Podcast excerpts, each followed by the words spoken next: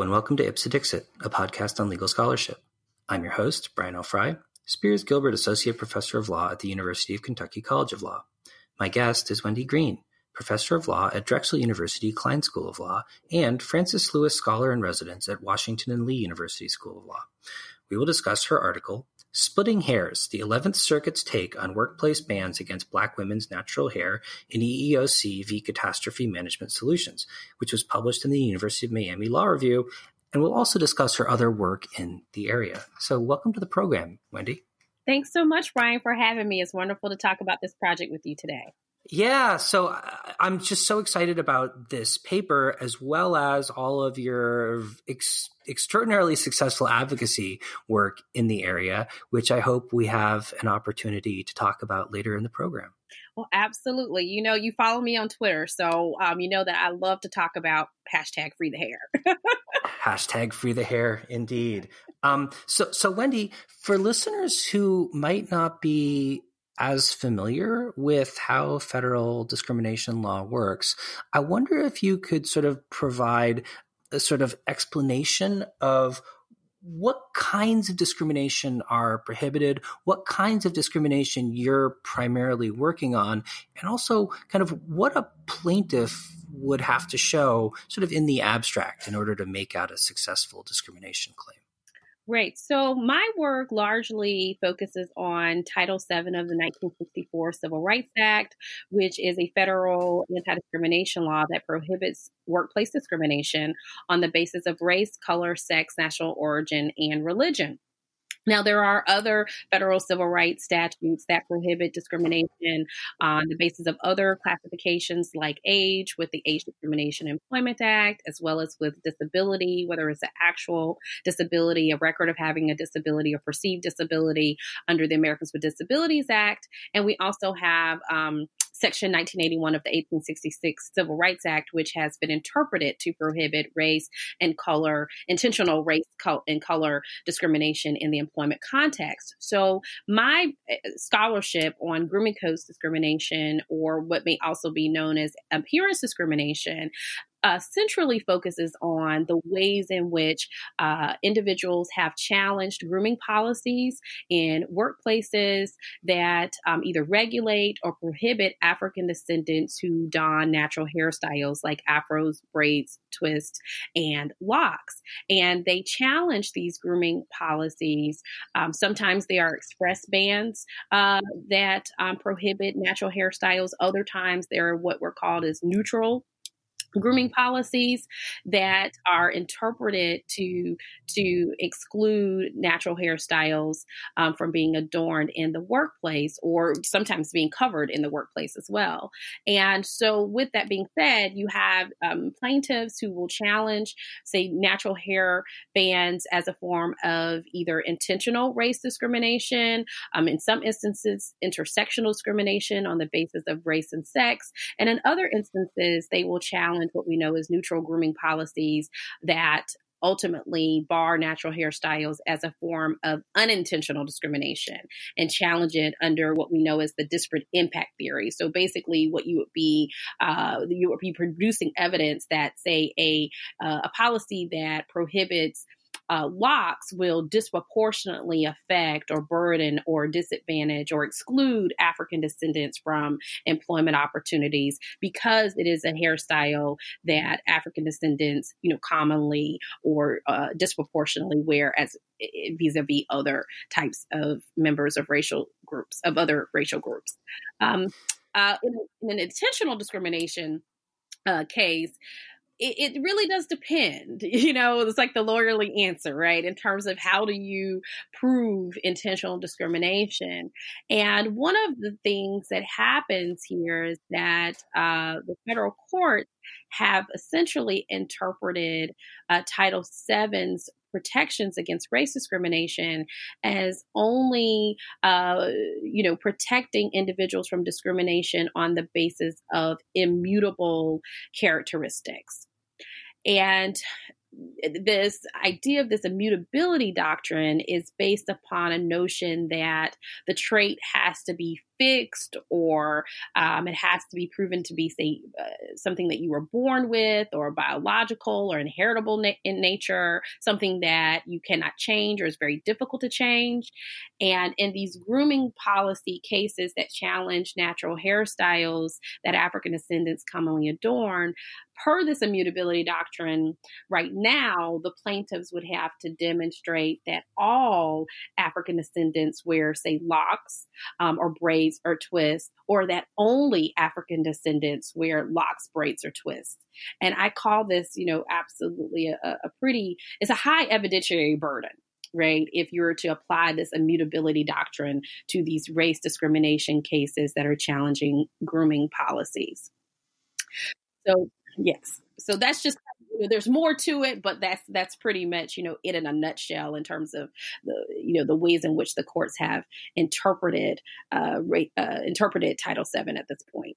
Mm. So it's my understanding from your paper that there's sort of a history of discrimination claims being brought by plaintiffs alleging that they were discriminated against on the basis of their hairstyle. But that like one really kind of important case in the area is Rogers v. American Airlines, which on one level seems to have said that yes, you can bring this kind of claim, but on a different level or in a different way almost seems to foreclose or potentially foreclose a lot of claims that might otherwise seem meritorious and, and viable. I wonder, if, I wonder if you could talk a little bit about that case, sort of what happened and what the court's reasoning was there.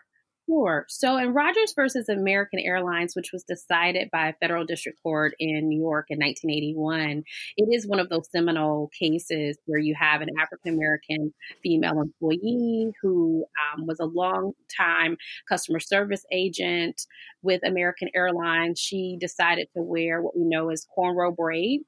Um, cornrow um, hairstyle in her capacity as a customer service agent. And American Airlines prohibit prohibited her from wearing the the braided hairstyle while working. And so she challenged this under both Section 1981 of the 1866 Civil Rights Act, as well as the Title VII of the 1964 Civil Rights Act as a form of intentional race and sex discrimination. So she brought this as an intersectional discrimination claim. And one of her arguments was that, you know, this should be treated as race discrimination because braided hairstyles are historically uh, significant to African descendants, as well as it is a signifier of our cultural heritage. And um, and so what happens is that the the the judge deciding the case says that it is not a form of race discrimination to bar um, African American women from wearing uh, braided hairstyles. In this case, he also create and he uses this immutability doctrine to to come up with this um, uh, to sort of ground his decision. And so there are lots of different reasons as to why we get here. One of the main reasons we see here is that he, in my, what I argue is that he he's probably very much mis misinformed about um, African Americans' hair um, and also the history of these natural hairstyles that uh, African Americans, in particular African American women, commonly adorn, like braids and twists and locks. Um, in the, in this case, he also declares that pursuant to this immutability doctrine, that discrimination on the basis of afros could likely be viewed as unlawful race discrimination. However, um, he perceives uh, these braided hairstyles that Miss Rogers is wearing as an artifice, as something that is not real or something that is not natural to her because, ironically or interestingly, uh, Bo Derek had worn cornrows. I, I, don't mean to laugh, but it is actually kind of laughable because, uh, you know, uh, uh, Bo Derek had worn braids in the movie 10 a few years prior. So in his mind, he he or at least in his opinion, he says, well, this is not about being African American because men um, are subject to this this this grooming policy. And it's not about being an African American woman because white women too can likewise be subject to this policy and be barred from wearing braided hairstyles.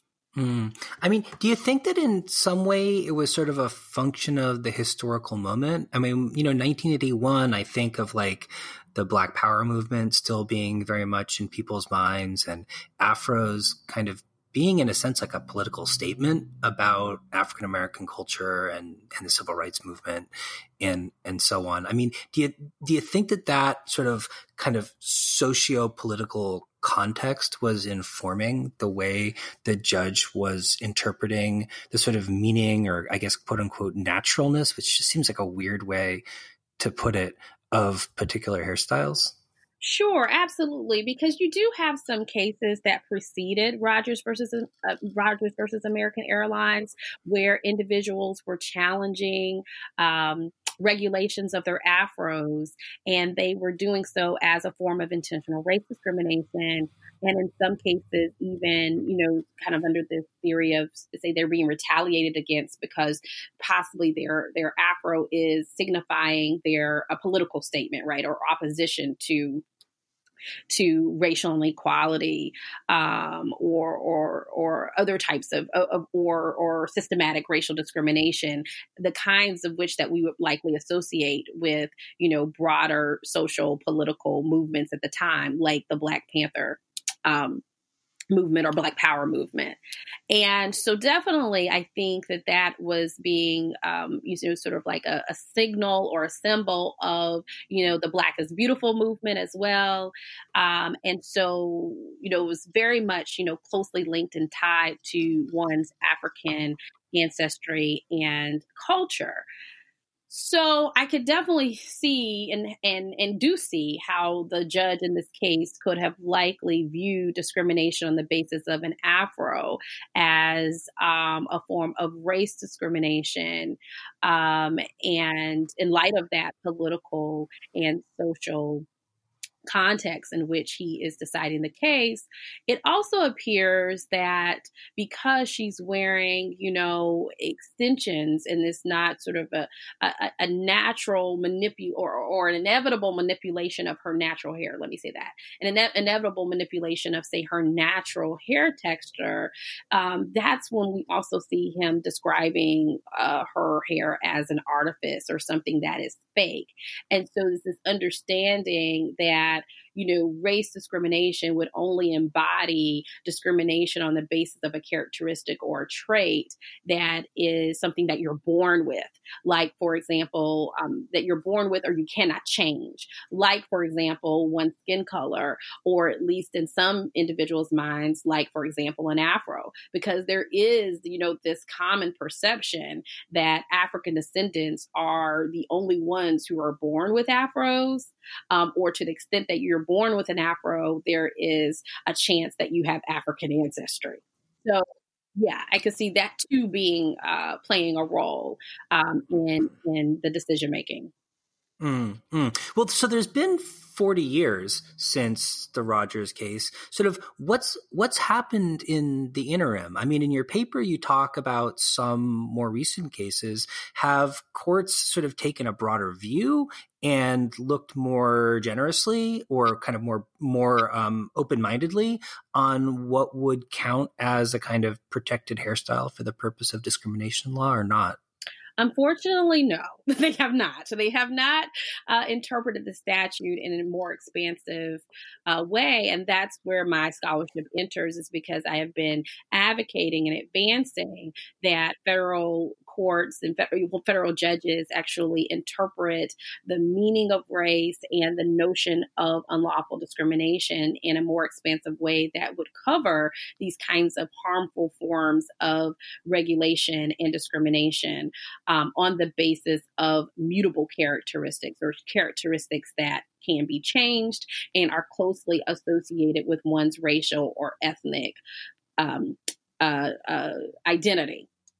And so what has happened, you know, almost 40 years after uh, this decision in Rogers versus American Airlines is that when we have these challenges against natural hairstyle bans in workplaces, except for in the case of afros, um, uh, consistently and and almost and pretty much very in, in what I would argue kind of blindly, they keep reifying or reinforcing this immutability doctrine to say that discrimination on the basis of mutable characteristics uh, will not ever constitute unlawful race discrimination. It has to be discrimination on the basis of immutable characteristics, arguably like skin color, and um, and again carving out this very very narrow or limited exception as it relates to afros, because presumably an afro is an immutable characteristic of blackness. Yeah, I mean, what do you think about this kind of quote unquote natural or immutable framework as the basis for thinking about prohibited discrimination as opposed to permitted, I guess, choices by an employer. I mean, it just seems really odd to me to sort of identify one way of wearing your hair as natural and other ways of wearing your hair as, I guess, not not natural. I mean, it seems like more maybe about it ought to be more about like the kind of meaning that they communicate about the kind of social relationships you have with people and choices people want to make about how they look. Right. No, absolutely. Um, with with you know, I a big part of my scholarship is the way I I, I use these um, grooming codes cases as a way to actually challenge and hopefully dismantle the immutability doctrine and its application in uh, federal civil rights jurisprudence, whether it be under statutory law or even under constitutional law, which we can probably talk about at another time. But um, absolutely, I do not think that this is a to, to kind of go back. It's a judicially created um, doctrine. Nowhere in the statute does it say that immutability is a requirement in order to dispense statutory protection. So there's that problem. And and and the and another problem with this is that the strict application of immutability in race discrimination cases, and at least in in in, in the in the past, with respect to sometimes sex discrimination and national origin discrimination cases, I argue that it really brings about uh, legal interpretations of the statute that undermine the objectives of the statute, uh, which is to bring about equal opportunity for all individuals, regardless of their race, to think about the, to also try to protect against discrimination that has these very negative consequences and harms um, and a, a, systematic exclusion of individuals from opportunities for which they are qualified on the basis of race and other protected classifications. And then, thirdly, this immutability doctrine is one that is very much grounded, at least I argue, in very outdated um, notions of biological um, or genetic race. And now especially today in 2019, that you know identity is being challenged in a lot of different ways and being expressed in a lot of different ways that would that are challenging and and sort of um, disrupting our, our our notion of identity as something that's fixed and stable and biological and heritable in nature. And our anti-discrimination law and interpretation of it should reflect this Right. So, I mean, if the immutability doctrine as it currently exists is really inconsistent with the goals of anti discrimination law properly understood, like, is there something we should replace it with, or maybe just replace it with nothing? Like, how do you think courts ought to be thinking about these questions? Sure. So there's a couple of ways. The first way that I argue in in my scholarship is that we can uh, define race, and this is something that's at the heart of EEOC versus catastrophe management solutions.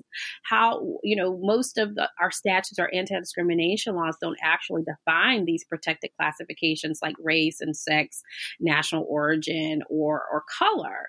Um, and and you are probably familiar with some of the cases involved involving transgender plaintiffs right now before the Supreme Court. And that's one of the major questions is what is sex, right? And we leave it up to uh, the judges to, to define these very important terms for us.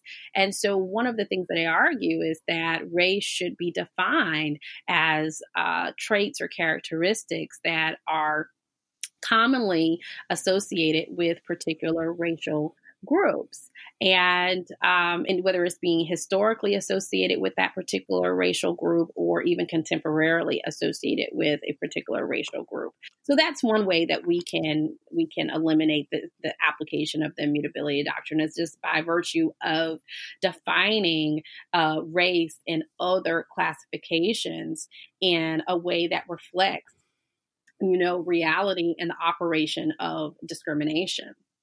Um, and, and, and, and, more specifically, uh, through the lens of, of recognizing that race is a social construct like other types of identity constructs. Um, so that's one way we could do it. Secondarily, we can actually look to the plain language of the statute once again and think about the ways in which the, the grooming policy or practice more broadly is infringing upon or depriving someone of terms, privileges, and conditions of employment. That's plain language in Title VII, for example. And in these cases, dealing with African descendants who are challenging natural hairstyle bans, they are, you know, systematically being excluded from opportunities uh, that they're qualified for. Um, on the basis of their race and sometimes their race and gender. And also, we see in the cases in that I talk about in the articles where we're seeing individuals who are also denied certain privileges because of their race, um, and and suffering differential treatment in terms and conditions of employment because of their race, by virtue of them wearing natural hairstyles like locks, braids, and twists. Right. I mean, maybe you could just describe a, quickly a couple examples of that because I found the the actual factual circumstances really compelling and a powerful illustration of what's actually going on here. Sure. So, for example, you will find in one case where you had an African American female employee who had um, donned a natural hairstyle to work, and her supervisor apparently did not like her hairstyle and told her that she needed to change it into something to a, to a pretty hairstyle. So she, so the employee goes and she changes her hairstyle, and presumably she goes to the hair salon, and her hairstylist changes her hairstyle. So she's expending more energy and time and money to change her hairstyle to fit uh, the construction of beauty and, and, attractiveness that her supervisor, um, you know, subjectively holds. So she comes back with, you know, two strand twists, and the supervisor again is not pleased and asks her to change her hairstyle again. Well, the the the the employee refuses to do so, and we can understand why it doesn't appear that her hairstyle is infringing or having in, any impact whatsoever on her ability to adequately and effectively perform her job. So she doesn't change her hairstyle, and then what happens is that the the the the, the management decides to implement a new policy that instructs employees who have locks or braids or twists to cover their hair with a visor or a cap or a hat.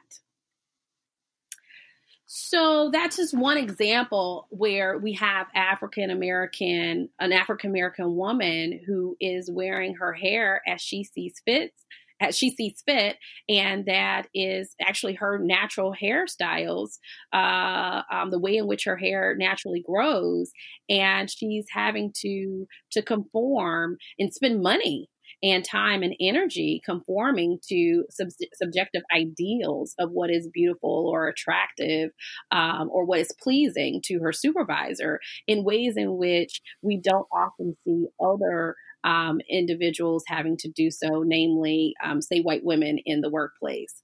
Mm-hmm. Yeah, I mean, I, I gotta say, it just seems bizarre to me that courts can't see that these are workplace rules targeted exclusively at black women that seem to be really incredibly burdensome and also kind of like demeaning and patronizing as well. Um, and, like it's, I just reading your article, I couldn't understand like how is it that they can't see that you know the people against whom these rules are being created and enforced always seem to be within this protected class. I mean, it seems like that ought to be enough in and of itself.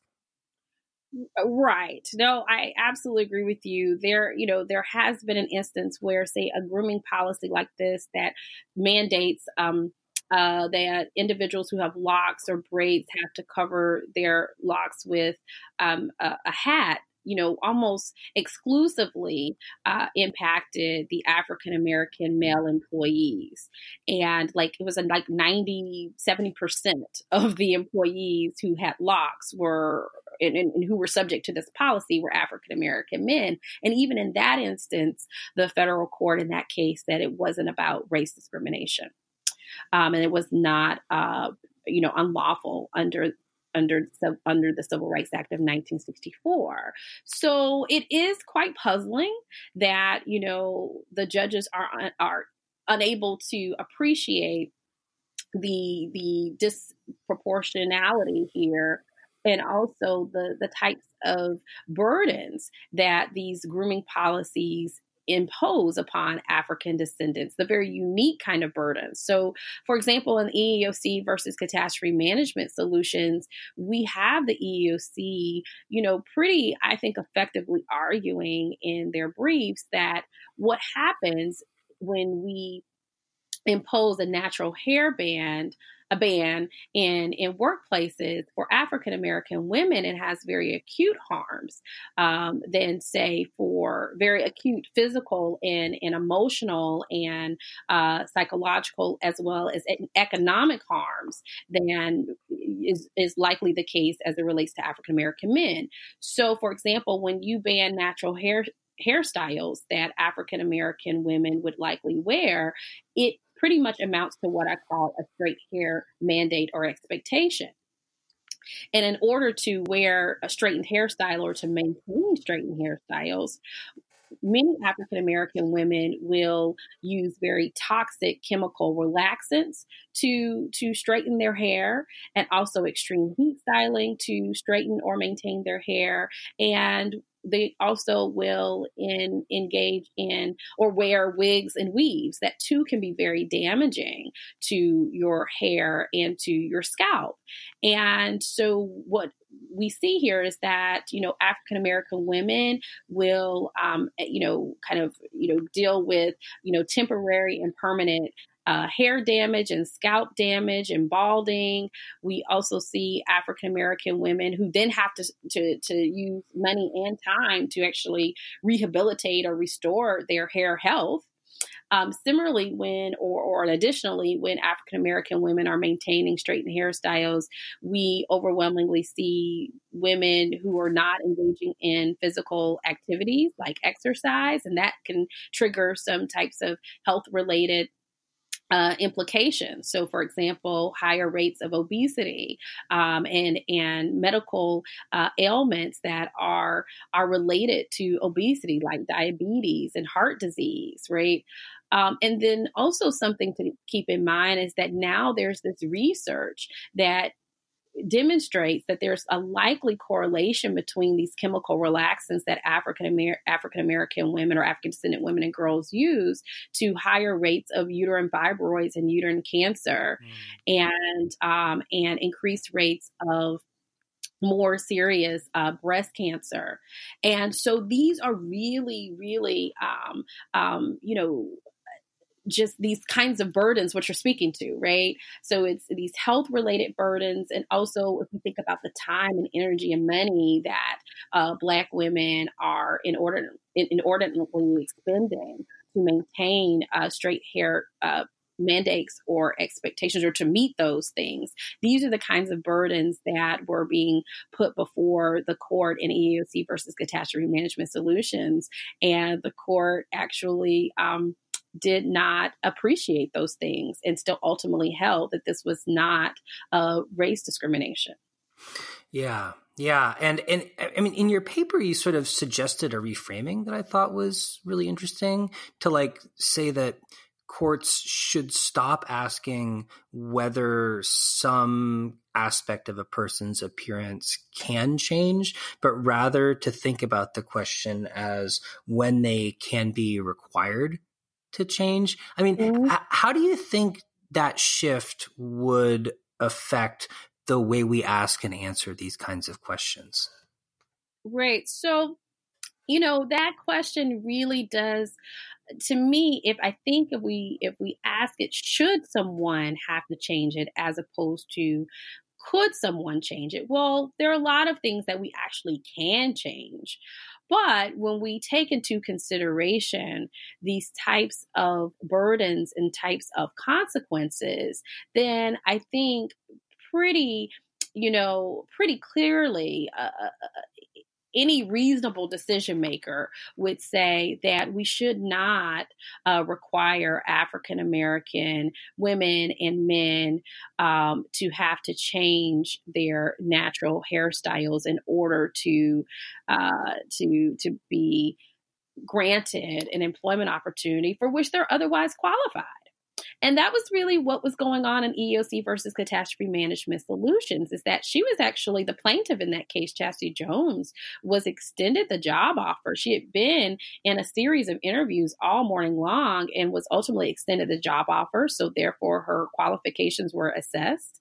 And um, and she was one of the top applicants, obviously. And then it wasn't until she was leaving the HR manager's office to go home that the HR manager ask her, "Were all where are those locks that you're wearing?"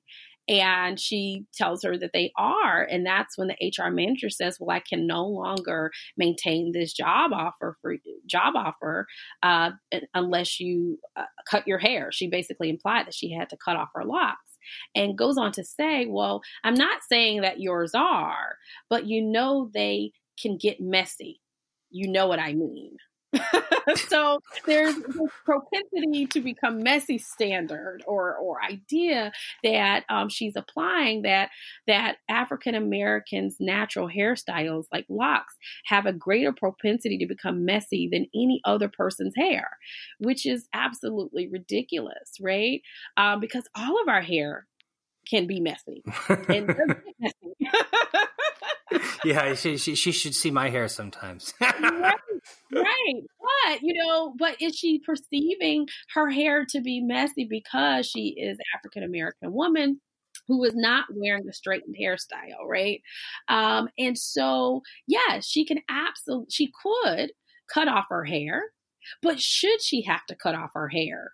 In order to maintain this job opportunity that she's already demonstrated that she is exceedingly qualified for. And I think the answer, should she cut off her hair in light of that circumstance, in light of that factual circumstance, we would say absolutely not. And therefore, um, this can be a plausible claim of race discrimination. Thankfully, courts don't have the last say on the subject, uh, the legislature can override a lot of the judicial decision making. So I wonder if you could talk a little bit about your advocacy work in that area and the recent legislative su- successes that your that advocacy work has seen. Sure. So recently I've served as the legal expert on the Crown Act out of California. The Crown Act stands for Creating Respe- Respectful and Open Workplaces for Natural Hair Act. And the Crown Act of California that was signed into law on July 3rd in um, and also the California uh, I'm sorry the Crown Act in New York State, which was signed into law just about a week later after uh, California's. They both clarified that their anti discrimination protections prohibit discrimination on the basis of natural and protective hairstyles. Um, they also clarify that race is now defined as um, characteristics that are historically associated with with with race. That is, and that means that's inclusive of, but not limited to, uh, natural hairstyles and protective hairstyles like afros, braids, twist, and bantu knots. So this protection, this these two forms of statewide protection, these are the first forms of statewide protection in in the United States and and I have to say globally um, that will treat natural hair discrimination as race discrimination and is extended to schools and workplaces. Additionally, my legal scholarship has been instrumental in agency guidance on municipal levels as well as on the federal level. The EEOC in EEOC versus Catastrophe Management Solutions case, for example, used my legal scholarship to articulate uh, their uh, legal theories that uh, this natural hair style ban or this ban against locks is a form of race discrimination.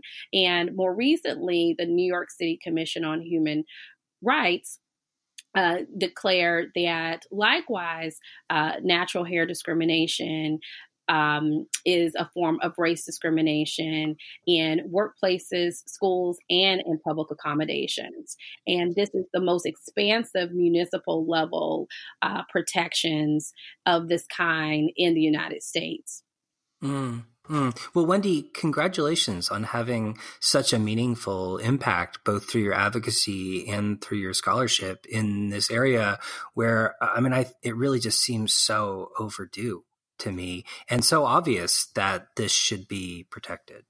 Well, thank you so much. And I'll have to say that Splitting Hairs, this article that we're talking about, is one of those key pieces of scholarship that both the um, that both uh, the New York City New York City Commission on Human Rights has used, as well as um, the California uh, legislative uh, officials and um, and their staff in in uh, crafting this these uh, legislative interventions. So thank you so much. It's, it's, it's really quite uh, an honor and very humbling to see your legal scholarship turn into the law.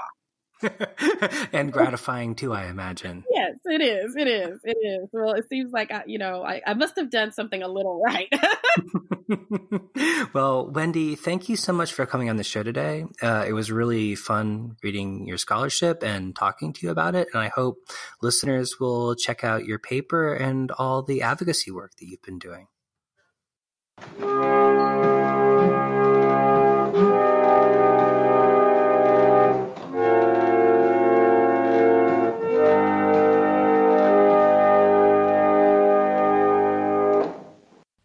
As our old friend Elvis was one of those songs that used to get lost on the B side of a single.